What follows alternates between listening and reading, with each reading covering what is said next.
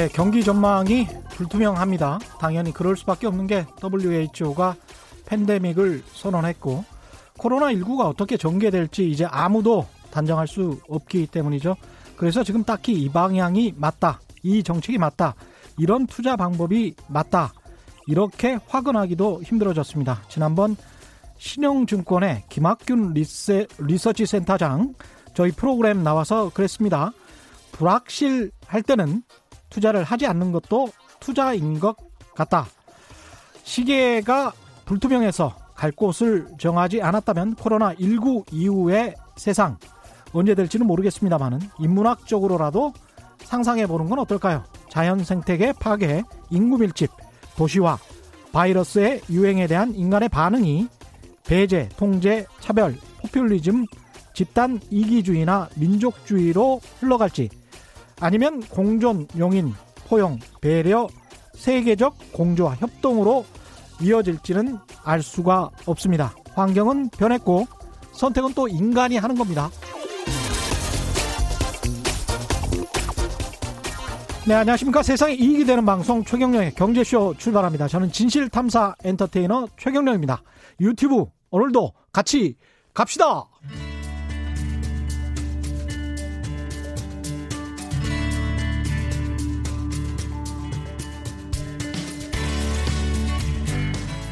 경제방송 아무거나 들으면 큰일 납니다.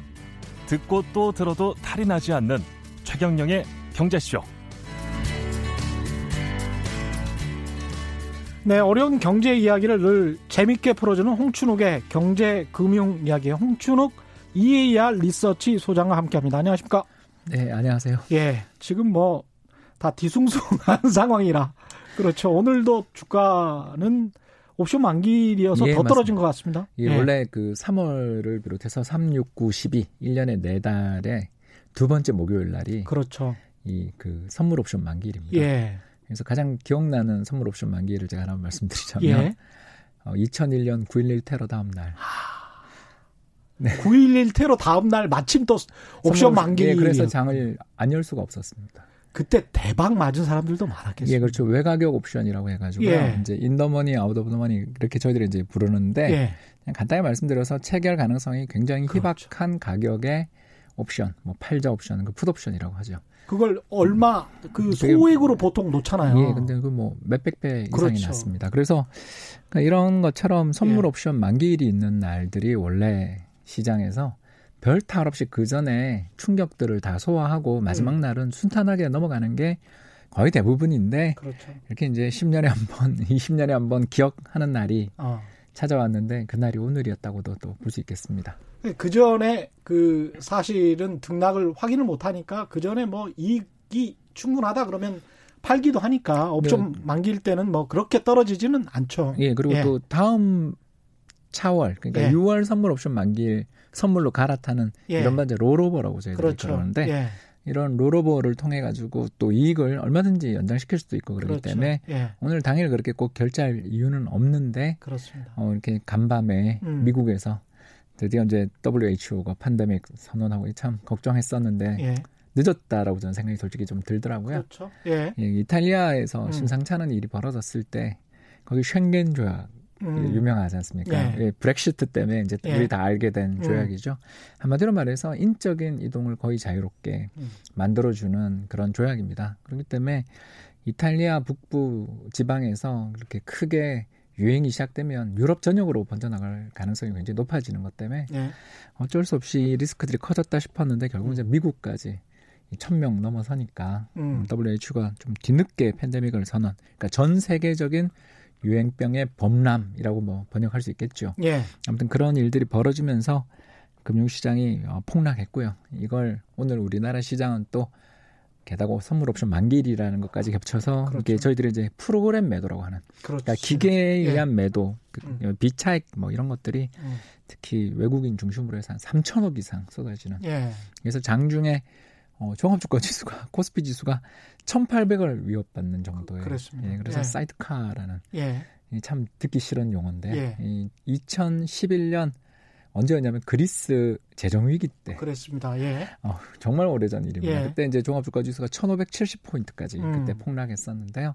그때 우리나라 주식시장이 2,200에서부터 시작해서 1,570까지 폭락했으니까 600 포인트 음. 이상 그때 폭락했었던 것을 생각해 보면 예. 이번이 그때 이후 어떻게 보면 가장 무서운 주가 폭락 사태를 맞았다 이렇게 볼 수 있겠습니다. 딸기 딸기 피터님은 오늘 좀 주식을 담아봤다 이렇게 말씀하시는데 굉장히 용기가 있으시군요. 이게 이제 떨어지는 칼날을 손으로 잡는 예. 용기가 필요한 날이었다고 생각되고요. 예, 저도 한 말씀 보태자면 예, 저도 가지고 있던 다른 저 예금 계좌가 있었는데 예. 오늘 아깝지만 털어서 털어서 조금 예. 샀습니다. 근데 뭐 예. 아, 저 같은 이런 개미들도 중요하지만 음. 제가 이제 한 두 주 전이었나요? 잠깐 국민연금을 비롯한 그렇죠, 연기금 그렇죠. 투자자들이 예, 리밸런싱들이 이제 또 예. 기다리고 있고 또 음. 우리만 그렇게 하는 게 아니라 음, 전 세계 연기금들은 다 리밸런싱 하거든요. 예, 그래서 뭐 대표적인 데를 제가 하나만 얘기하자면 음, 노르웨이 석유기금 음. 이 세계에서 두 번째로 큰 연기금이거든요. 예. 운영 규모가 한 우리나라 돈 1,200조 정도. 음, 그뭐 너무 부럽죠. 그렇죠. 인구가 600만인가요? 500만밖에 안 되는 나라에 그 정도를 운영하고 있습니다. 음, 그러니까 어마어마하게 큰 돈을 운영하고 있는 노르웨이 석유기금이 어떻게 운영하는지를 제가 잠깐 말씀드리자면 예, 7대 3으로 운영을 하거든요. 거기는 7대 3 으로? 예, 7월 달러를 비롯한 각종 글로벌 주식에 투자합니다. 그러니까 어, 달러 표시 주식, 엔 표시 주식, 한국 원화 표시 주식, 한국도 합니다.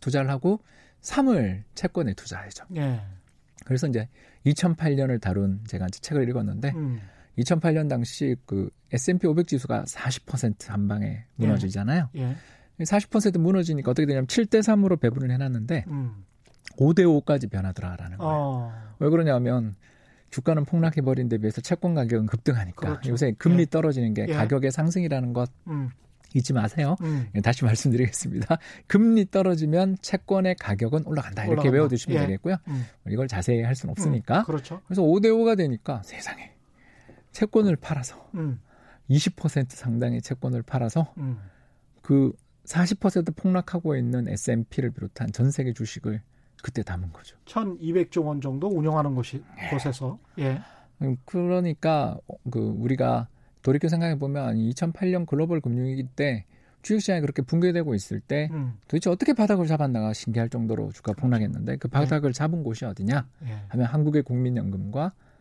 노르웨이 석유기금과 음. 네덜란드 공무원 연금 같은 각종 연기금. 연기금들이 음. 들어오게 되는 시기들이 시장에서 어떻게 본다면 가장 강력한 저가 매수 세력들이거든요. 그리고 홍춘욱 박사님 같은 smart money.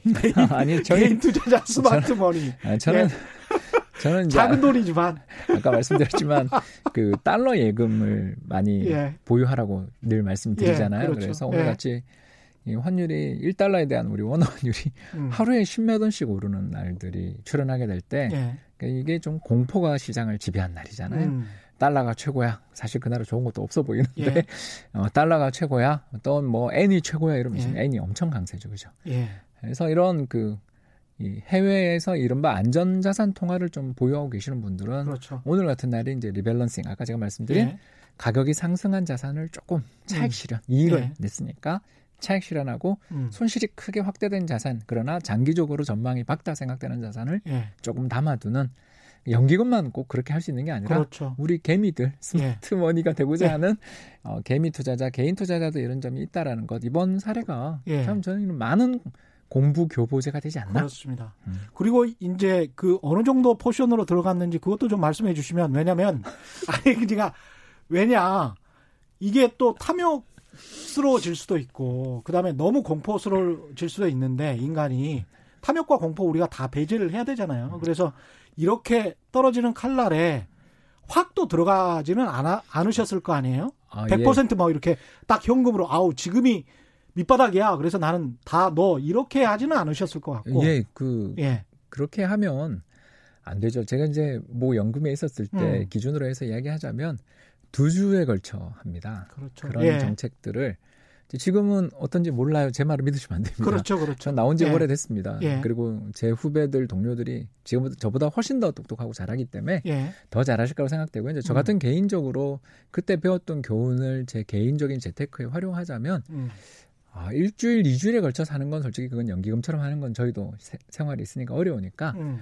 최대한 세 번에 걸쳐 매매하자 이런 생각을 합니다. 그러니까 보통 이렇게 하시더라고요. 예. 아, 예. 그래서 판다 음. 그러더라도 3분의 1씩 조금씩 조금씩 분할 매매하고 예. 또 사더라도 분할 매수하는 쪽으로 이렇게 해두고 이런 게 어렵잖아요. 음. 그러시면 저는 계좌를 분산시키는 것도 방법이더라. 계좌를 분산시켜라. 네, 그렇습니다. 그러니까 증권사들이 한 증권사가 되게 친하잖아요. 예. 음, 그래서 거기에 계좌를 다 두고 거래만 하고 음, 그러시는 경향도 있는데 뭐 예. 예를 들어서 제가 이렇게 그냥 사례를 듭니다. 그렇죠. 뭐 개인 연금을 이 ETF를 비롯한 자산 배분을 할 수 있는 증권사들이 있어요. 음, 아시죠? 그래서 예. 개인 연금을 어, 운용을 ETF에 상장 지수 펀드처럼 개별 종목만 못할 어, 뿐이지 다할 예. 수 있거든요. 그렇죠. 그렇게 펀드에 예. 운용을 할 수 있습니다. 음, 연금 펀드라고 들어보셨을 겁니다. 예.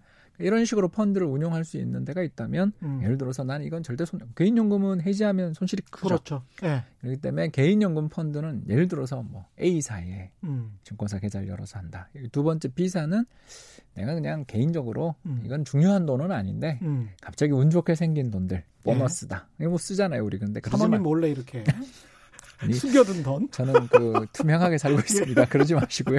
이 유도 질문을 하시는데 예, 자꾸 예. 같은 유부남들끼리 그러시는 거 아닙니다. 되게 좋아하시네요. 예. 그래서 어, 그런 어떤 약간 뭉쳐놓은 뒷돈들은 또 다른 계좌에 나와서 여기는 약간 공격적으로 운영을 그렇죠. 해본다든가 그렇죠. 그리고 예. 매월 뭐 적립식으로 꾸준히 음. 이제 투자를 하시거나 또는 뭐 운 좋게 음, 어, 성과급이 좀 나왔다든가 음. 아니면 집을 팔아서 예. 음, 이번에 뭐 정부 시책에 따라서 예. 다주택자였는데 이제 1주택자가 되면서 예를 들어서 세금 덜 내고 잘 팔았다. 그렇게 음. 되는 돈들을 운용하는 계좌들은 음. 또 다른 곳에 여기는 아까 제가 말씀드린 3분할로 한다든가 어. 그러니까 이런 식으로 그러니까 그 사람들의 마음이 하- 어디 제일 서비스 좋은데 한 군데 하는 게 제일 좋다 이렇게 다들 이야기합니다만 예. 사실 잊어버린 듯 들고 있어야 좋은 계좌들도 있더라. 예. 예, 그렇게 해서 좀 계좌 같은 경우는 약간 잊어버리는 것처럼 놔두는 계좌. 음. 저 요도 요거는 내가 조금 어, 이 생활에 음. 어떻게 보면 윤택함을 조금 주기 위해서 예. 저희들 표현으로는 이제 엣지를 주기 위해 운영하는 계좌. 예. 그리고 하나는 노후에 우리 연금 받을 계좌. 어. 뭐 이런 식으로 배분을 해보는 것도 좋은 방법이 될 것 같고요. 굉장히 훌륭합니다. 예. 그렇죠. 이게 인간의 행태나 인간의 심리를 스스로도 믿지를 않으니까 아, 우리 우리를 예. 믿으면 안 됩니다. 우리 스스로 못 믿잖아요. 특히 왜냐하면 뭐 인간은 굉장히 탐욕스러운 동물이기 때문에 그게 즉흥적이에요. 또. 그렇죠. 네. 즉흥적이고. 그래서 한 계좌에 돈을 운영하면 몰빵을 할 우려도 있고, 그 다음에 단기간에 그냥 갑자기 들어갈 수도 있고. 아, 그 예. 그게 제일 무섭죠. 예. 피해이 왔다고 저희들이 그렇죠. 하는. 그렇죠. 근데 예. 그건 아무리 이성적인 사람이라도. 이제 전 세계 70억 인구가 다 피해를 갖고 있는데 왜 그렇죠. 이런 일이 벌어지겠습니까? 예. 코로나 19 사태로 이제 금융시장 충격이 큰데, 이 국제기구들도 세계 경제 전망을 지금 다시 수정 중- 내놓고 예. 수정 중입니다. 예. 제일 먼저 내놨던 어, 곳이 경제개발협력기구 OECD. 그래서 OECD에서 제일 먼저 내놨는데 3월 2일 날. 어, 음. 벌써 꽤 됐죠. 예. 열흘이나 됐기 때문에 음. 좀 이거는 낙관적이다라는 걸 감안하고 들어주십시오. 예. 그래서 어, 2020년 올해 경제 전망을 하향 조정했습니다. 코로나 사태 때문이다라고 하면서 세계 경제 성장률을 2.4%로 어휴 많이 낮췄죠. 예. 작년이 2.9% 예상했고 올해도 2.9% 성장할 거라고 봤었는데 그걸 2.4로 그래서 2.4. 아, 예 오. 그래서 굉장히 많이 그 낮췄죠. 0.5% 포인트면은 이게 2.9에서 2.4니까 예. 6분의 1 정도를. 낮춘 거네요. 어디가 그렇게 예. 크게 낮췄나 하고 봤더니 중국이더군요. 예. 중국이 이제 시작됐으니까. 예. 그래서 성장률 4.9%로 전망을 했어요. 어. 0.8% 포인트나 낮춘. 원래 보수적으로 전망을 했었는데 올해 아주 그냥 크게 성장률 낮춰서 작년 성장률 한 6% 정도를 보통 보잖아요. 예. 근데 6% 성장률에 비해서 4.9니까 뭐 어휴. 예. 예. 우리 뭐, 뭐, 바오류, 바오치, 예. 이런 거 우리 뭐 되게 많이 들었잖아요. 예. 포치 뭐 이러다가 예. 그냥 확확 떨어지는군요. 예, 예. 그거를 이, 이 성장률로 되면 5%도 힘들다. 예. 사실 그렇게 보이죠, 지금. 그렇죠. 얼마 전에 그 구매 관리자 지수라고 있습니다. 음. PMI 지수라고 들어보셨죠, 그죠? 우리 그렇죠. 예. 어, 애청자분들 잘 아시는 지수입니다만 음. 그래도 한 번 더 하자면 전화를 거는 겁니다. 각 회사에 누구한테 전화를 거냐면 총무부장님한테 전화를 거는 음. 겁니다. 구매 담당 총무부장. 예, 예. 그건 자재부장님. 예. 회사마다 명칭은 그렇죠. 다릅니다만 예.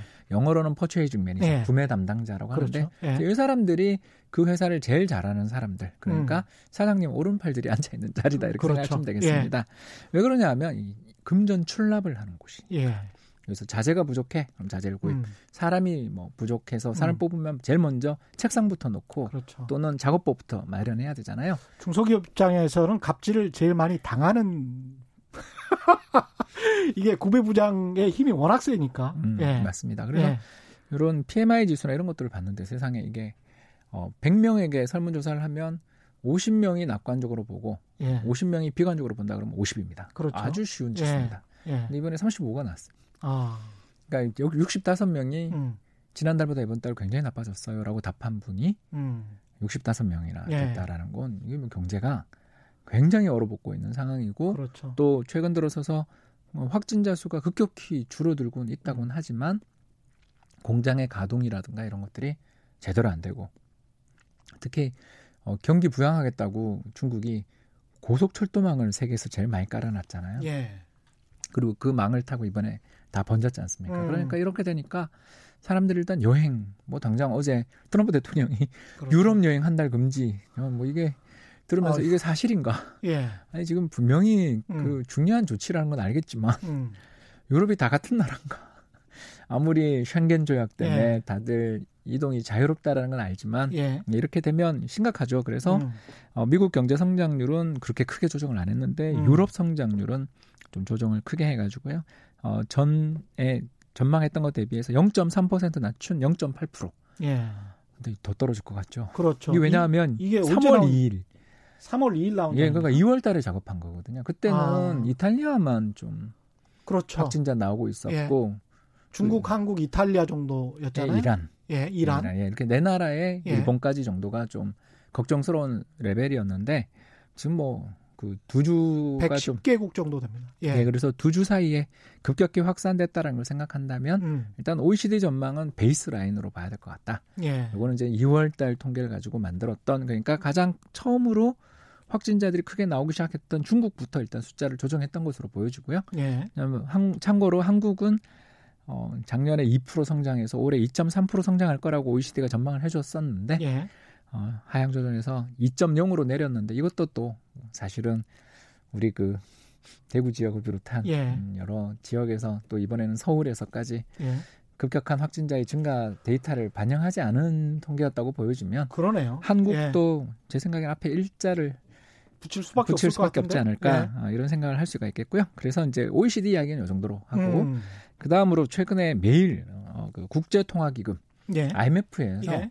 매일처럼 보고서가 나오고 있습니다. 음. 이제 여기도 야근하고 계시는 것 같아요. 예. 이뭐 매일 났구나. 예.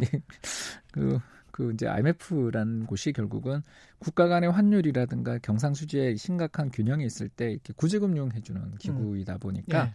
또는 어, 서로 나라들마다 다들 자기 자기 처한 상황에서 자기 생각만 하고 살아 사는 게 당연한 거잖아요. 그렇죠. 그러다 보니까 세계 경제 전체의 차원에서 좀 전망하는 기구다라고 음. 생각하시면 돼요. OECD는 선진국만 그렇죠. 대상으로 하고 예. 예, 중국이라든가 인도 같은 음. 아주 세계 경제에 중요한 영향을 미치는 신흥국들 일부만 커버하는 국제 기구라면 어, 이 IMF 같은 경우는 세계 경제를 다 커버하는 국제 예. 기구인데 어, 어제자 나온 보고서입니다. 음. 어제자로 나온 거, 오늘도 나온 보고서가 또 있었는데 음. 어, 내용이 연속성상에 있어서 제가 그냥 하나 한번 읽어봐도 예. 읽어봐도 예. 괜찮겠습니까? 예. 어, 핵심적인 내용을 그냥 읽어보도록 한- 하겠습니다. 영어로 돼 있는데 한국말로 해주시는 거죠? 네, 제가 예. 번역했습니다. 어, 제 일이 사실은 예. 어, 그 이코노미스트 생활을 20년 넘게 예. 했는데 예. 어, 어떤 분이 묻더라고요. 홍 박사님 그래서 제일 잘하는 게 뭐예요? 이렇게 음. 물으시더라고요. 그래서 아 번역입니다. 왜냐하면 예. 예. 전에 97년 외환위기 이전에는 음. 한국 경제 데이터 전문가였습니다. 저도 어. 저는 솔직히 그렇게 생각합니다. 예.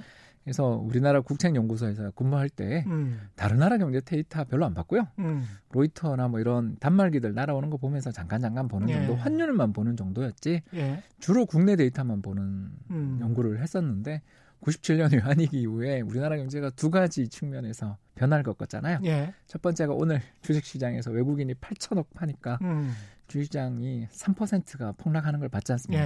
예. 음, 그런 것처럼 금융시장 개방 이게 제일 크죠, 그죠? 그렇죠. 두 번째가 우리나라 그때부터 시작해서 우리나라 실물 경제에 있어서 물론 아직도 개방 안 된 부분은 많이 존재합니다만 아무튼 외국계 기업들이 우리나라에 자유롭게 들어와서 또 우리나라 건물도 사고 음. 기업도 사고 또 팔고 나가고 예. 이러면서 실물 경제가 개방되다 보니까 한국 경제 통계도 정말 중요하지만 세계 경제 통계가 훨씬 더 중요해지는 세상을 음. 살게 되다 보니 그럼요. 번역 전문가로 약간 서설이 길었고요. 그래서 예. 번역이 이상하더라도 양해해 주시고요. 예. 자, 시작하겠습니다. 예. 코로나 19, 코비드 19는 음, 과거의 경험에 비춰볼 때 공급과 수요 양 측면에 걸쳐 상당한 충격을 줄 수밖에 없는 요인이다. 아, 이 벌써 이렇게 딱 예. 이야기합니다. 그러니까 공급이라는 건 중국을 지금 벌써 지치고 있는 예. 거라고 볼 수 있겠고 또 원유 가격 폭락 사태에서 보는 것처럼 수요. 예, 수요단에도 큰 영향을 미친다라는 걸 지금 음. 이야기하는 거고요. 그래서 예.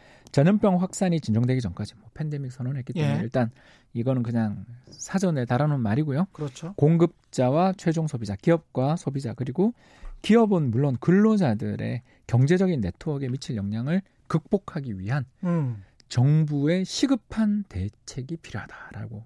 시급한 대책이 필요하다. 예. 예. 그래서 정책의 최우선적 목표는 음. 어, 일시적 충격. 그러니까 예. 이번에 발생한 전염병 충격은 죄송합니다. 예. 일시적인 영향을 미칠 수 있지만 이 음. 일시적인 영향을 정부가 음, 시장이 그냥 알아서 하세요 음. 하고 내버려 두면 이게 항구적인 악영향으로 연결될 수 있다. 어, 예, 그래서 예. 항구적인 악영향이 뭐냐라고 이야기하면 바로 구조적 실업. 구조적 실업. 예, 구조적 실업 그리고 두 번째가 기업과 금융기관의 파산 위험. 금융기관까지 수도 왜냐하면. 대출해 줬으니까. 예. 예. 아, 이것을 막아내는 것이 가장 중요한 우리의 목표다 라는 음. 그런 이야기를 하면서 어, 4월에 이제 곧 성장률 전망이 발표될 텐데 크게 예. 하향 조정할 뜻을 밝힌 것으로 그렇죠. 보여집니다. 예. 그러니까 숫자를 내놓지는 않았지만 음. 그이 주장을 펼치는 쭉 근거 데이터들을 보는데 음. 어, 굉장히 무서웠습니다. 그러니까 두 가지를 크게 지적했어요. 첫 번째, 전 세계 주가 하락을 주도하는 것은 당연히 국제 유가의 하락인데 예. 유가 하락은 이 IMF 입장에서 볼때 음. 뭐 변동성이 커서 그렇다라고 볼 수도 있는데 예. 가장 IMF가 주목하고 보고 있는 것은 은행주 주가의 급락 사태는 어. 이거 묵과할 수 없는 각국 정부들이 주의 깊게 쳐다봐야 되는 포인트다라고 그렇게 지적을 하더군요. 우리는 게다가 이제 사모펀드가 몇 군데가 안 좋아서 특히 은행주들이 되게 안 좋았었잖아요. 근데 엎친 데 덮친 격으로 이렇게 주가까지 폭락을 하고 있기 때문에 거기에 관한 물론 그 자기 자본 대비를 한 것은 맞죠. 우리나라 아, 금융기관들이. 예, 요 대목에서 잠깐 이야기하지만 아직 작년 총괄 데이터는 아직 안 나왔고요. 예. 작년 3분기 정도까지 데이터를 한번 봤는데 예. 은행별로 다 살펴봤더니 예. 우리나라에서 어, 급박한 충격이 예. 이거는 이제 아까 이야기한 좀 교통사고 같은 거니까 예. 잘 이렇게 신호등을 잘 보고서 건너가고 있었지만 음. 갑자기 저 상대편에 오던 차의 브레이크가 잠깐 고장이 날 수도 있는 거고 이런 거 음. 아니겠습니까? 그런 그렇죠. 이런 우리가 길거리를 아예 안 다니면 모르지만 다니는 동안에는 운 없이 한 번 날 수 있는 사고라고 볼 수 있겠고 예. 이번 이제 코로나 19 바이러스 같은 사태도 음. 이 비슷한 일이 과거에 얼마나 많았겠습니까? 사실은 예. 그렇지 않습니까? 그렇죠. 어, 박쥐나 뭐 천상갑 어떤 동물인지 저도 모르겠습니다만 음. 아무튼 야생 동물들이 몸에 좋다. 뭐가 뭐에 좋다 이런 말도 안 되는 예. 운동 열심히 하시면 될 걸. 뭘 말이에요. 그걸 예. 그걸 꼭 먹겠다는 그런 네. 분들 우리나라 에도 예전에 많았고 먹을 것도 별로 없을 것 같던데 그. 예. 예. 그 징그럽기만 하던데요. 예. 그죠? 근데 그런 걸 드신 분들이 과거에 예. 굉장히 많았는데 왜 이번에 했냐 하면 그걸 드신 분이 일종의 슈퍼 전파자셨던 예. 거잖아요. 그죠? 고립된 지역에서 그냥 사냥해서 드셨던 분들이야. 음. 자기네 마을 고생하는 걸로 끝나거나 또 그분이 혼자 외딴 마을에 있었으면 아무 문제 없었을 그렇습니다. 일들인데 이게 굉장히 슈퍼 전파자셨고 또그 일대를 또 제때 음. 잘 대응하지 못하면서 우한이 또 교통의 중심지였고. 아까 이야기한 고속철의 예. 가장 중요한 핵심 거점입니다. 예. 그 삼국 시대 때 음. 오나라와 총나라가 마지막 순간까지 놓고 자웅을 형- 펼쳤던 형주, 형주. 땅이 바로 예. 그 유명한 양양성이 거기입니다. 예. 그리고 몽고군이 송나라를 점령하기 위해서 수십 년간에 걸친 전쟁을 펼쳐나가면서 음. 몽코, 몽케 칸부터 시작해서 쿠빌라이 칸까지 수명에 이르는 원나라의 황제들이 직접 친정을 해서 송나라를 무너뜨리려고 했지만 마지막 순간까지 저항했던 음. 철벽의 요새가 바로 그 지역입니다. 예. 그러니까 그만큼 중요한 물길 교통의 핵심 예. 지역이라는 게 이번에 운이 없었던 거죠. 음. 그런 이런 운이 없었던 그런 일들이 이제 이렇게 텅 터졌을 때 어, 이 문제를 대응하기 위해서 어, 은행. 은행들이나 이런 사전에 세상에 이제 미리 준비를 해놓는 것들이 바로 BIS 기준 자기자본 비율이라는 예. 그런 게 있습니다. 예. 이게 뭐냐면 간단히 말씀드리겠습니다. 100조 원의 대출을 해주고 싶다. 음. 왜냐하면 은행은 대출을 해줘야 돈을 버니까. 100조 원의 대출을 해주고 싶다면 그렇다면 당신은 주주의 자본, 음. 자기 자본이라고 하는 게 그렇죠. 있습니다. 그러니까 그러면 이건 자기 돈인 거죠. 예. 어, 주주들이 증자해줬던 돈이거나 과거에 이익을 유보했던 돈입니다. 음. 그렇죠. 예. 이 자기 자본이 얼마 있어야 되냐 할때 음. 최소한 7에서 8%는 갖고 있어라. 음. 이게 7, 바로 8조. 예. 예, 그래서 7, 8조 정도의 자기 자본을 가지고 있어라 그러는데 우리나라는 음. 여러 보안 자본이라는 걸 확충해서 약 15조에서 14조 이상을 다. 그렇죠. 예. 그러니까 이건 제가 봐서는 죄송합니다. 전당포입니다. 전당포. 예. 우리나라 은행은 예, 너무 보수적이다. 아. 제가 모 은행 출신이라서 예. 어, 조금 이야기를 더 자- 상세히 하고 싶습니다만 여기까지만 하고요. 그냥 그만큼 어, 대출이 좀 위축돼 있는. 아. 그러니까 우리나라는 오히려 신용경색 그- 리스크들도 좀 있었던 거죠. 예. 그러니까 부동산 담보 대출도 음. LTV DTI 규제로 인해서 음. 상당히 적극적으로 못하는 부분도 있었고요. 음. 예, 그래서 특히 이제 그 대출은 크게 세 가지 대출이 있잖아요. 하나는 기업 대출, 예. 하나는 가게에 가계 관련돼 있는 부동산 담보 대출, 예. 마지막에 신용 대출인데 예. 예, 신용 대출은 아시는 것처럼 예. 좀 경쟁이 있어서 신용 대출은 좀 나갔습니다만 음. 기업 쪽 대출들은 되게 부진했던 게 현실이었지 않습니까? 기업이 또 설비 투자를 안 했으니까. 안 했고 예. 또 13, 14년 음. 그 이 동양그룹 사태 아, 맞습니다. 그리고 예. 그 이후에 또 대우조선 음, 해양과 그렇습니다. 한진해운 예. 사태 등으로 이어지면서 KDB까지 연관돼서. 예. 예, 그 고생 많이 예. 했죠. 지금도 뭐 현재 진행형이고요. 예. 그런 일들이 벌어지는 가운데 은행들 입장에서 대출들을 적극적으로 공격적으로 아주 자기 자본 대비 과도하게 했다라고 보기는 좀 어려운 면이 있었고 그러네요. 그러다 예. 보니 이런 악화된 수익성들을 잘 해결하기 위해서 음. 은행이 할수 있는 노력은 두 가지밖에 없잖아요. 예. 첫 번째는 연체 안 나도록 잘 관리하는 그렇죠. 거 이런 게 예. 중요할 거고요. 왜냐하면 이자율도 음. 낮은 때 연체 나면 큰일 나니까. 음. 이제 두 번째가 어, 다른 수익원을 발굴. 예. 그게 이제 상호펀드 사태들이 그렇죠. 여기에서 시작됐다고도 볼 수 있고 또 음. DLS. 그러네요. 예. 그러니까 이게 왜 어디서 이런 일이 시작됐는가를 생각해 보면 음. 결국 우리나라 은행들이 2008년, 2009년 글로벌 금융위기 때좀 음. 많이 놀랐고 또 그 뒤 2010년, 11년에 있었던 저축은행 사태 혹시 기억나세요? 그렇죠. 예, 그렇죠. 거기에 이번에 13년부터 14년 사이에 있었던 음. 어, 대우조선 해양이라든가 한진해운 또는 동양그룹 사태 음. 등 여러 좀 주요 그룹 일부 그룹과 또 기업들에 있어서의 문제들까지 겹쳐 있었던 것들이 예. 이 트라우마를 좀 줬던 거죠. 그래서 어. 굉장히 보수적으로 운영을 해왔기 때문에 근데 우리만 그런가 하고 싶어서 사실 오기 전에 미국 데이터도 봤는데 음. 예. 어, 우리가 미국보다 BIS 기준 자기 자본 비율이 더 높더라고요. 우리가 예. 예. 그래서 미국은 한 14.5% 정도 되는데 예. 우리는 더 높은 15%에 가까운. 그렇죠. 예. 그래서 미국보다 한국은행들이 더 건전한. 게다가 이제 미국 은행들은 그 금융위기 이전에는 그 정도까지는 아니었었잖아요. 아니었습니다. 예, 아니었죠. 예. 그러니까 상당히 지금 은행 금융기관을 보호하기 위해서 그런 정책은 보수적으로 가 져왔다. 이렇게 볼 수 있죠. 예. 그런데도 불구하고 은행에 대해서 이런 패닉 주가의 급격한 주가 폭락 사태가 나타났다는 건 음, 금융시장의 참가자들이 일단 음, 패닉, 공포에 빠졌다. 일단 음. 이게 첫 번째. 두 번째는 예, 어뭐 국제 유가의 하락이라든가 이런 걸로 인한 쉐일 기업들 그 음. 아시죠? 그 예. 여감에서 이렇게 그렇죠. 기름을 채취하는 예, 그런 어, 신기술을 보유하고 있는 미국의 쉐일오일 기업들에 대한 어떤 대출들이 과다한 거 아니냐? 음, 이런 공포들이 일단 시장을 좀 잠식하는 징후로 보이기 때문에 예, 어, 이런 상황이 펼쳐지게 될 때는 어떻게 대응해야 되느냐 음. 딱 이야기합니다. 단호하게 대응하라.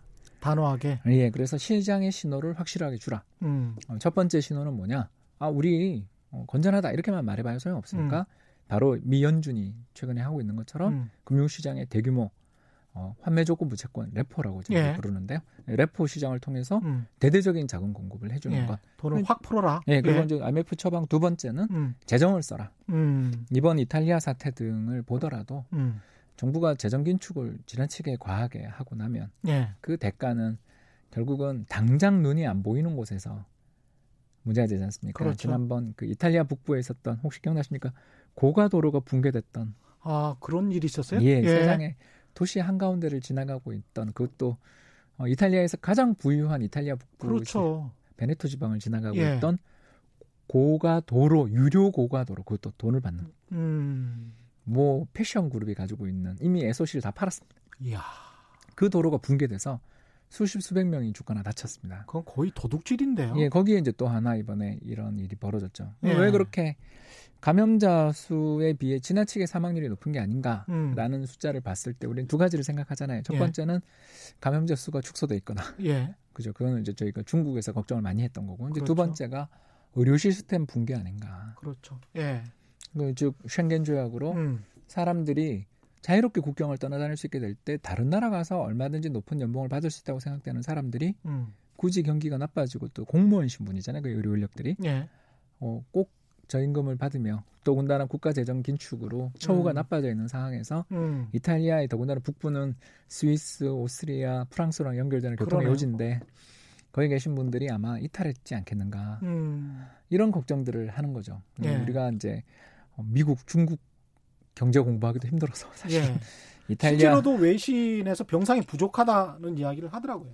예, 그 예. 이런 것들이 결국 어, 아까 이야기했던 주- 주제로 다시 돌아가는데 예. 2011년 이 사이드카를 발동시켰던 음. 유럽 재정위기 이후에 9년째 재정 긴축 중이거든요. 예. 이탈리아가 왜 재정 긴축을 그렇게 길게 하냐면 음. 빚을 덜 갚았거든요. 예.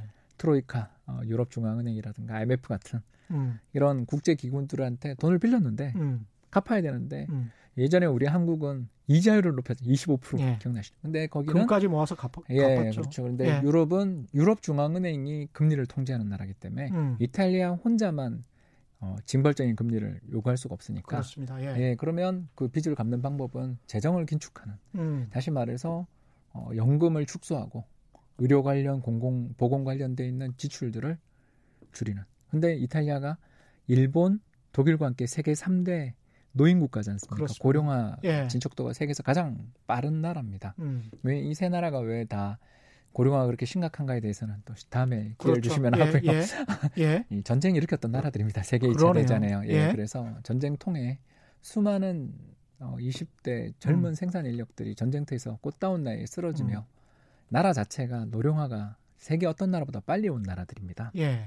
그러니까 이런 나라들이 음. 이 독일만 아직 지금 큰 문제는 없는데 음. 문제가 생기는 것들을 이 노령화 속도도 빨랐는데다가 아까 방금 말씀드린 두 번째 음. 공공 지출에 대한 긴축들이 너무나 가혹하지 않았느냐 음. 이런 이야기를 들을 수 있는 거고 음. 이런 면에서 놓고 본다면 어제 메르켈 독일 수상이 음. 총리가 어, 재정 지출을 늘릴 수 있다라는 이런 공공 재정 음. 또는 복지 관련돼 있는 건강 그렇죠. 예. 관련돼 있는 지출들을 늘리겠다라는 그런 방향으로 이야기들을 좀 운을 띄운 거는 물론 리가르드 총재 그 22 총재 앞에서 덕담했는 걸 수도 있다고 저는 생각합니다. 왜냐하면 예. 22는 금리를 더 이상 내릴 수가 없어요.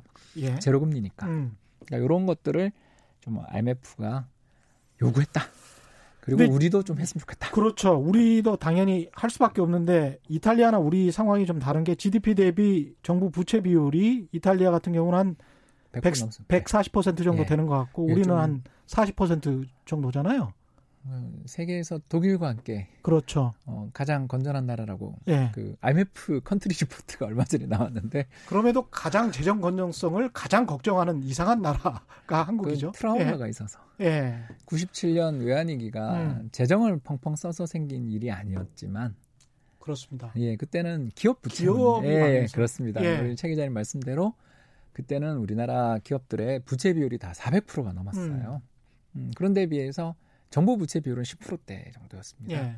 그때 그 과정에서 이제 공적 자금 64조에 달하는 음. 어마어마한 은행들 그 구조 조정하느라고 예. 공적 자금 투입하면서 우리나라 GDP 대비 어, 국가 부채가 좀 올라간 것이지 음. 그걸 우리 한국이 재정을 펑펑 써서 그렇다라는 식으로 생각하는 건 좀 오해다. 그렇죠. 그 말씀을 좀 드리고 싶습니다. 거기다 무역 수지로 계속 돈을 벌고 있는 나라이기 때문에 예, 제가 예. 잠깐 말씀드린 것처럼 모 연금 이야기 했잖아요. 예. 그래서 해외에 들고 있는 달러 자산만 그 외환 보유고가 4천억 불 넘는데 그거 그렇죠. 말고 예, 그거 말고 그거 말고 모 연금이 해외에 들고 있는 달러 관련 순 자산만 2천억 불 이상으로 보여지고 우리 연금이요. 예, 왜냐하면 예. 전체 자산의 30% 이상을 이미 해외에 투자하는데 700조잖아요. 그러네요. 그러면 딱 답이 바로 나오지 않습니까? 아, 그러네. 예. 예. 거기다가 보유하고 있던 국민연 왜 국민연금이라고 하시지 모연금이라고 하세요? 아, 여기 말고도 또 투자하는 데가 엄청 많습니다. 아, 그렇군요. 예, 너 당장 KIC 아, 한국 아, 맞다, 국부펀드 맞다, 예. 거기 규모도 예. 어, 달러로만 해외 자산으로만 운용하는 자산이 예. 어, 천억 불 훨씬 넘는다라는 아, 거 우리 최 그러네요. 기자님이 아시잖아요. 그러니까 모호하게 이야기해도 되고요. 예. 그냥 다 합쳐서 제가 봐서는 우리나라 이런 연기금 관련돼 있는 해외 투자 관련돼 있는 나가 있는 한국 사람들이 들고 있는 자금만 해도 외환 보유고에 필적하는 돈을 들고 있는. 그러면 이 둘 합치면 그렇습니다. 1조 어. 달러 가까이 되는 거죠. 게다가 이제 기업들이 들고 있는 돈은 그것도 또 많죠. 있으니까. 왜냐하면 해외 현지 예. 법인에서 장사 잘하시잖아요. 그렇죠. 예. 그러니까 이런 돈들의 뭐 아까 제가 말씀드린 음. 외화 예금도 또 몇백억 불이 죠 음. 그러니까 이런 것 때문에 그이 해외 외화 뭐 이런 거에 대한 걱정할 필요 없는 나라인데도 예. 또 외환 보이고 뭐 확충해야 된다 이런 거에 대해서 별로 조바심을 느낄 필요도 없는 예. 외화 유동성이 너무 넘쳐서 사실 음. 문재인 나라에서 어, 긴축에 대해서 건전성에 대해서 집착하는 듯한 발언을 하시는 분들이 예. 심지어 뭐 국회 관련 예. 연구소에서 나온 것까지 보면서 암담하더라고요. 저는. 답답해요. 예. 일단은 실물 경제를 살려야 되는데 실물 경제 전망은 좀 많이 안 좋습니다. 사실 우리나라도 마이너스 성장을 1분기엔 분명히 할 것 같고. 예, 거의 뭐 확실한 것 같습니다. 그렇죠. 예. 그러면 2분기 때도 지금 불투명하고 그렇지 않습니까? 유럽이나 미국으로 확전되고 그다음에 예. 중국이 제대로 살지 못한다면 그러니까 이제 우리나라 GDP에서 예. 수출 비중이 한 40% 돼요. 그렇죠. 그래서 이제 우리가 1분기는 내수가 굉장히 안, 지금 3월이니까 음. 내수가 굉장히 안 좋은데 수출이 2월에 플러스 났고 음. 대만도 2월에 수출이 굉장히 크게 늘었어요. 어. 한국이랑 대만이 치열한 경쟁을 벌이는 사이기 때문에 예. 대만 경기 좋으면 우리도 좋거든요. 음. 왜냐하면 한국이 뭐 대만한테 꿀리는 나라 아니니까요. 예, 그렇게 본다면 대만이 수출이 그두 자릿수 수출을 증가를 했다라는 건 음. 한국 수출이 굉장히 좋아질 여지가 있다라는 건 분명한데 예. 안타깝게도 이 1분기는 한국 중국 문제였는데 음. 2분기는 이제 그렇죠. 유럽 미국 문제가 될 가능성이 있다면 음. 최종 소비자들 쪽에서의 타격을 받고 특히 사람들이 여행 다니지 말라. 예. 자, 첫 번째 여행 다니지 말라. 두 번째 대면 접촉 상가해라. 음. 세 번째 실내 공간에서 뭐 할 때 손잘 씻고 방독면 쓰고 방독면 쓰고 뭐 하겠습니까? 예. 그렇지 않습니까? 그렇게 예. 되면 어떻게 하겠어요? 예, 소비가 주는데 어떤 소비가 주냐면 생필품 소비는 먹고 살아야 되기 때문에 계속 됩니다. 그렇죠. 그러나 생필품 이외의 제품 소비는 둔화될 가능성이 굉장히 높죠. 그렇겠습니다. 이게 바로 예. 뭐냐면 자동차, 음. 세탁기, 음. 텔레비전, 냉장고 등등 핸드폰, 여행 뭐 이런 쪽 외식 이런 쪽이 굉장히 줄어들게 돼요. 예. 예, 이런 쪽에 한국 수출 비중이 굉장히 높거든요. 그렇네요. 예, 당장 뭐 자동차, 또 스마트폰, 내구 소비재가 우리가 많군요. 예, 그 예. 또 우리나라 전체 수출에서 1위를 차지하는 게 반도체인데 그 음. 반도체의 최종 목적지가 다 전자제품이잖아요. 휴대폰이죠. 예. 네, 그리고 이제 두 번째가 석유화학과 정제 제품들이 2위인데요. 음. 이 둘을 합쳐서 역시 또 한 20% 가까이 됩니다. 그러네요. 이게 유가 폭락했으니까 그게 달러로 계산이 되니까. 예, 그러니까 물량은 늘어날지 모르지만 어. 국제 유가 폭락하게 되면 정제 마진 유지된다 하더라도 최종 수출 제품 가격도 떨어지는. 그렇습니다. 예, 예. 그리고 우리나라 특히 휘발유나 이런 것들 되게 어, 싱가포르나 이런 데를 통해서 많이 수출하는 나라거든요. 음. 예, 이런 쪽에 문제가 생길 수 있고요. 이제 세 번째가 기계류. 기계류는 그래도 좀 버텨 나가지 않을까 생각됩니다만 이제 네 번째, 다섯 번째가 디스플레이 제품이라든가 예. 또 스마트폰이라든가 음. 자동차 같은 것들이 음. 우리나라 이제 4등, 5등, 6등 제품들인데 그렇죠. 이쪽은 다 당장 우리 뭐 요새 결혼식 열린다고 음. 하면 가, 가, 가시더라도 예. 그냥 톡으로 그렇죠. 그 저기 예. 이체한다든가 아니면 가서 얼굴만 뵈야 되는 수가 있다면 식사는 안 하고 어. 이렇게 하고 오지 않습니까? 그렇죠. 얼마 전 지난주에 예. 저도 그런 경험을 했는데 예. 그러니까 이런 식으로 모든 해- 이벤트들을 다 이연시키는데 음. 어렵죠. 그렇기 때문에 제 생각에는 음. 어, 우리가 1분기 성장률은 내수 때문에 안 좋았다라고 한다면 음. 2분기는 수출이 걱정인 거죠. 어. 물론 이제 그뒤 예. 아까 말씀드린 IMF의 말처럼 예. 대대적인 경기 부양을 하면 음. 사람이 뭐 어떻게 세 달, 한 달, 두 달, 세 달이야 음. 안 쓰고 밖에 안 나가고 참고 살지만 이 우리 확 찐자 그렇죠. 그러지 않습니까? 살이 확 찐자라 그러잖아요. 예. 그럼 밖에 안 나오면 어떻게 삽니까? 예. 그렇기 때문에 어, 그 뒤에 폭발적인 회복이 나타날 거라고 애써 믿고 싶습니다만 음. 그건 그거고 그때까지 우리 보릿고개 아까 말씀드렸던 그렇죠. 어떤 거죠? 구조적 실업과 예. 기업 혹은 금융기관의 파산 리스크들에 대한 적극적인 대응들이 음. 중간에 음. 이렇게 저희들이 이야기하자면 쿠션 역할을 해줘야죠. 해줘야 그 다음에 마중물을 또 줄 수 있지 않습니까? 그거 할수 있는 데가 정부고 정부는 현재 한국 정부는 돈이 있는 상황이고. 그런데도 안 쓰려고 이번에 추경 보면서 대출이 대부분이었지 않습니까? 음. 그쵸. 꼭 폄하하려는 건 아닙니다만 예. 상품권이나 뭐 이런 것들을 좀 음. 음, 뭐라고 할까요? 이렇게 광범위하게 예. 어 그리고 특히 지금 그 우리나라가 어 사람들이요 음. 돈이 없어서 안 쓰는 게 아니잖아요. 예. 그러니까 아주 우리나라 가게가 아까 이야기한 것처럼 경상수지가 그렇게 흑자가 난다라는 건 예. 사람들이 돈을 안 쓴다는 그런 뜻이지 않습니까? 그렇게 그렇죠. 해석할 수 있습니다. 예. 네, 결국 돈을 안 쓰는 거지. 그러니까 아주 저소득층들 분들 위한 음. 기초소득의 보장이라든가 이런 것들을 반대한다는 뜻이 아니고요. 음. 지금 현재 가장 문제가 되는 것은 뭐냐면 구조적 실업과 자영업자 사업하시는 분들입니다. 음.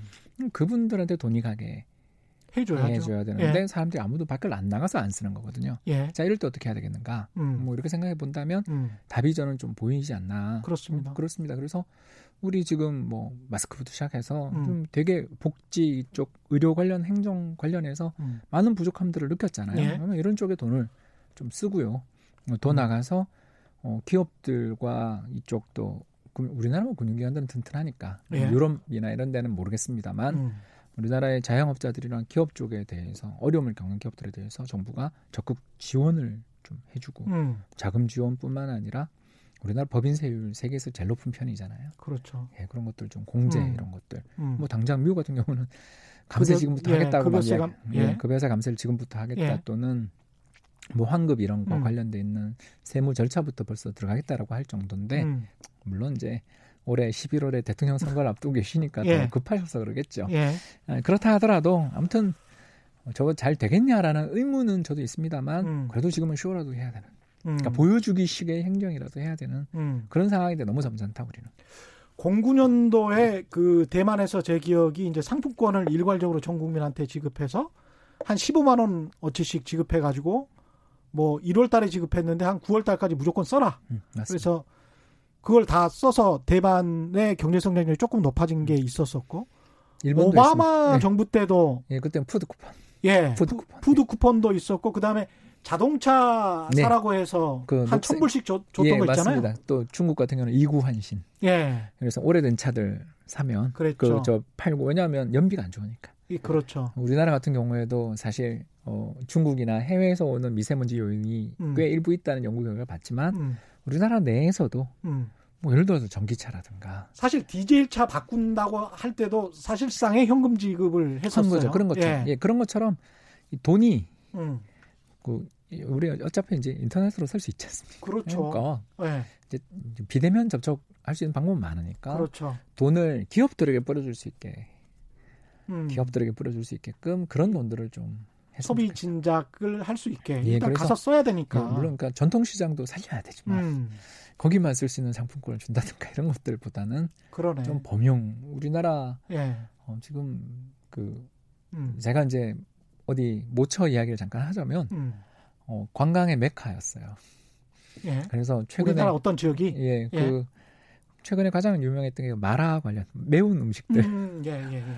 그 음식점 연지 세 달 정도 된 집이었는데 문 음. 닫았더라고요. 예, 너무 운이 없는 거죠. 음, 꽤 투자도 많이 한. 예, 길거리 사람이 없습니다. 어, 자 이런 상황에서 음, 어, 뭐라도 해야 되는데 효율적으로 했으면 하는 마음은 갖고 있지만 그렇죠. 일단 제 생각은 그렇습니다. 음, 어, 타이밍을 놓친 다음에는 음, 아까 이야기했던 것처럼 IMF가 이야기했던 것처럼 그렇죠. 영구적 충격을 준 다음에는 소잃고 외양간을 고치는 꼴이 될 수도 있지 예, 않습니까? 예. 경제라는 소를 살려야죠. 잘. 그렇죠. 예, 그, 그렇지 않습니까? 성화지도 그렇죠. 넣고 예, 우유도 짜낼 수 있어야 됐다면 예. 그 지금 음, 좀 스트레스를 받고 있고 음, 음, 우리에서 바람이 새고 있다면 음, 우리 문이 반, 반대 방향을 잘못 막아도 안 되겠지만 음, 그래도 지금은 돈을 적극적으로. 그러니까 음. 이거는 저는 여랑 야가 관계 없는 문제다. 그렇죠. 총선이고 뭐고 이건 중요하지 않다. 음, 저는 어떻게 보면 이런 거에 대해서 잘 대응하시는 분들이 이번에 표를 얻을 수 있는 방법 아니냐. 그렇죠. 왜냐하면 바이러스 같은 전염병이 지금 꼭 민주당이 집권했을 때만 오라는 법이 없어요. 뭐, 뭐. 지금 거의 상시적으로 몇 년에 한 번씩 오는 어, 주기이기 때문에 2015년 잘 뭐 메르스 사태는 뭐 예. 어디 정권을 가리고 온 게 아니지 않습니까? 그렇죠. 예. 그래 바이러스가 국정이나 뭐 좌우를 따지지는 않으니까요. 근데 이제 인플레와 관련해서는 이제 돈을 이렇게 뿌린다. 음. 현금을 주머니에 쥐어준다라고 했을 때 인플레 압력과 관련해서는 그렇게 지금 걱정할 재고가 많아요. 재고가 많아요. 그렇죠. 예. 예, 바로 이 문제입니다. 음, 마스크만 제외하고는 재고가 음, 너무 많이 쌓여 있다. 음. 최근에 한국을 대표하는 뭐 자동차 회사들이 몇 백만 원씩 깎아준다는 광고를 갖다가 라디오에서 예. 하더라고요. 저는 이제 라디오를 열심히 듣고 있는 청취자 음. 입장에서 그런 광고들이 종종 돌릴 때마다 나오더라고요. 그러니까 이런 것들을 보면 야 이거 재고가 심각하구나. 음. 가동률이 굉장히 떨어져 있는데도 불구하고 재고가 쌓여있구나. 그렇죠. 이게 결국 뭐냐? 유효 수요. 그러니까 그렇죠. 경제 예. 가지고 있는 캐파 음. 대비 음. 수요 수준이 굉장히 밑돌고 있다면 음. 요거를 누군가는 채워줘야 되는데 그렇습니다. 그래서 예. 사람들에게 돈을 많이 뿌려주는 방법들은 어, 제일 좋은 게 건설입니다. 음. 음, 그 다음으로 우리가 서비스, 예.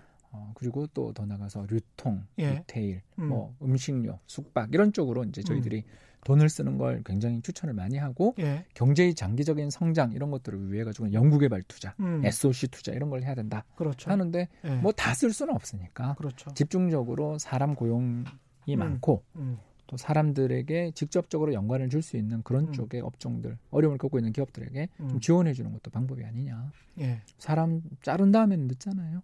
그렇습니다. 예. 단기적으로 쇼크가 와서 그게 장기적으로 경제 체질을 망쳐버리면 뭐 때늦은 한탄밖에 안 되니까요. 질문이 굉장히 많이 들어와 있습니다. 0298님 돈이 기업에게 바로 가는 거하고 소비자에게 직접 가는 것, 음. 전 국민에게 동일하게 가는 것 중에 현재 상황에서 어떤 대책이 가장 현실적일까요? 저는 기업 쪽에 갈 수 있게. 기업 쪽에 갈수 예. 있게. 왜냐하면 예. 거기가 고용을 음. 그리고 또 기업이 어려워서 음. 정말 이런 일은 벌어지면 안 되지만 문을 닫으면 음. 음. 그때는 정말 늦지 않습니까? 예. 어, 그래서 물론 뭐 어떤 분들은 그럽니다. 이럴 때 구조조정 해야 된다. 음. 근데 저는 구조조정은 보약도 먹이면서 같이 했습니다. 어, 운동을 예. 시키려면 예, 그렇죠. 예, 좀 건강을 같이 챙겨주면서 했으면 좋겠다. 음. 말씀을 드리고 싶습니다. 에로님은 자동차는 매장에 올 때 예약제로 해서 방문하는 손님이 겹치지 않도록 하면 아 이거 아이디어네. 안심하고 사러 갈 수 있을 것 같습니다. 자동차 취득세 면제해주고요. 이것도 음, 아이디어네요. 네, 예. 그 굉장히 좋은 아이디어라고 생각하고요. 음. 저는 조금 더 그 자동차 관련해서 이야기를 음. 조금 더 해보자면, 예. 그 우리나라 요새 자동차 회사들이 어려움을 겪는 회사들도 많고 그렇잖아요. 음. 그래서 그 이런 어려움을 겪고 있는 회사들도 많고 이럴 때 이제 좀 나라에서 해볼 수 있는 게 세금 깎아주는 것도 있지만, 예.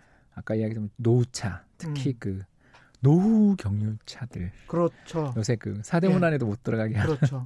그러니까 그런 쪽에 사업자분들 뭐 이런 음. 쪽에 좀 어, 연비 좋거나 음. 전기 또는 친환경 LPG 예. 뭐 이런 걸로 바꾸는 경우에 음. 인센티브를 주는 방향에 대해서 음. 이 정책 방향이랑 그간의 방향이랑도 일치되는 면도 있고 예. 한번 적극적으로 추진해 보는 게 어떤가 생각합니다. 음. 이명박 정부 때 했었던 정책인 것 같은데 지금 한 10년 정도 지났으니까. 음, 그것도 그렇고 예. 제일 인상적인 건 오바마 음. 정부 때. 아, 그렇죠. 미국이 예. 제일 세게 이걸 했죠. 예, 맞습니다. 최동규님, 이럴 때 펀드 어떻게 해야 됩니까? 저는 추가 불입했다. 추가 불입했다. 아까 저는 예. 말씀드린 것 같고요. 예. 어, 저는 그, 이, 그 공포에 의해 팔고 특히 돈을 빌려서 투자하셨던 분들이 음. 어쩔 수 없이 팔게 되는 경우가 제일 괴롭거든요. 예. 그 신용 투자라는 거 들어보셨죠? 예. 그래서 이 신용 투자가 청산되면서 나오는 매물은 음. 나올 때 그럴 때 격하게 빠집니다. 음. 그 이번 주에 저는 좀 나오고 있는 것 같아요. 음. 그러니까 이럴 때는 어, 만약 빌리신 분들이라면 어쩔 수 없죠. 그거는 어쩔 수 없는. 빌린 돈으로 절대 투자하지 마세요. 예. 예 근데 어, 그, 그 빌리지 않고 포지션을 갖고 계시는 분들 입장에서는 음. 어, 이런 때가 항상 지나고 보면 이게 언제가 바닥인지 모른다는 게 너무나 고통스럽습니다만 그렇죠. 아까 말씀드린 각국 정부가 음. 정신 좀 차리면 음. 그게 바닥이겠죠. 그러니까 그때가 언제 올지는 저희는 모르겠습니다만 음. 그때를 대비하는 음. 좀 인내가 필요한 시기가 아닌가. 우리 예. 그때 아까 김 센터장님 말씀하신 것처럼 음. 좀 참을 참을성이 조금 필요한 시기일 수도 예. 있다. 그렇게 봅니다. 마지막 질문요. 마키 7165 KT 주님 주로 어떤 외신 참조하시는지 아, 정보 예. 좀 주시면 안 될까요? 아, 예. 저는 그때 유료를 네. 보고 유료를 보시죠. 저도 유료를 봐서 예. 뭐라고 말씀 못 드리겠습니다. 요새 다 예. 외신들이 예. 유료로 다 바꿔가지고 그렇죠.